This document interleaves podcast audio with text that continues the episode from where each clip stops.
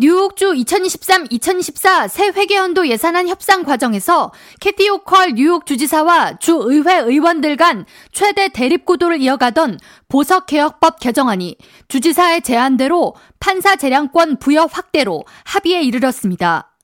City and State와 뉴욕타임스 등 주요 매체에 따르면 뉴욕주 예산안 합의 시 쟁점 사항이던 판사 재량권 부여 확대 조항이 17일 합의에 이르렀으며 캐티 오컬 주지사의 제안대로 현재 뉴욕주 보석 개혁법에 명시된 판사의 재량권을 최소화하는 문구를 삭제하는데 의회와 주지사 간 합의가 이루어졌습니다.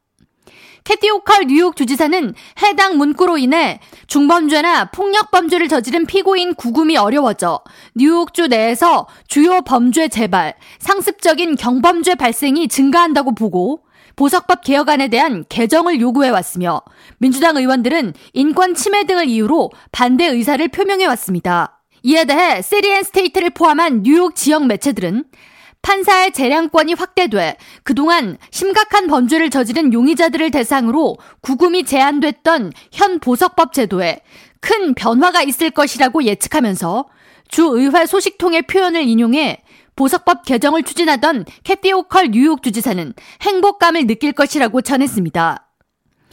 뉴욕주 새 회계연도 예산안 마감은 애초 지난 1일이었으나 주 의회와 주지사는 주요 사안에 대한 합의에 이르지 못해 예산안 기일을 4월 10일로 1차로 연장한 데 이어 연장실 내에도 협상에 이르지 못해 17일까지로 마감 기한을 추가 연장했습니다.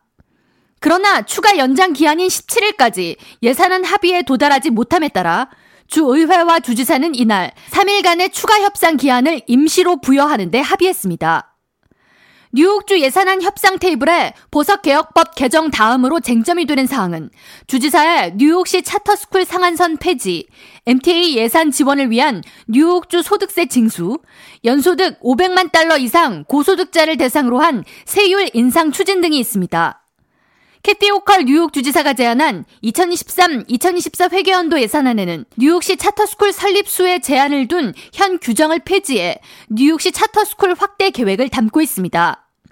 이에 대해 민주당 의원들과 교육계에서는 해당 계획이 실현될 경우 뉴욕시 외에 뉴욕주에서 사용하지 않은 약 85개의 charter school 설립 권한이 사실상 뉴욕시 charter school 건립 허가로 이어져 기존 공립학교 경쟁력 하락으로 이어질 것에 대해 우려해 주지사의 정책을 반대하고 있습니다.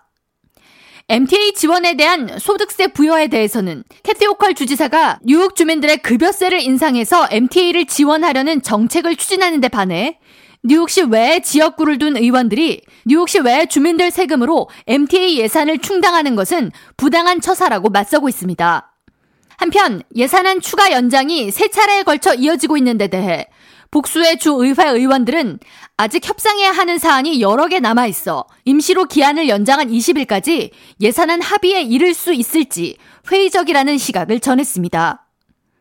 K라디오 전영숙입니다.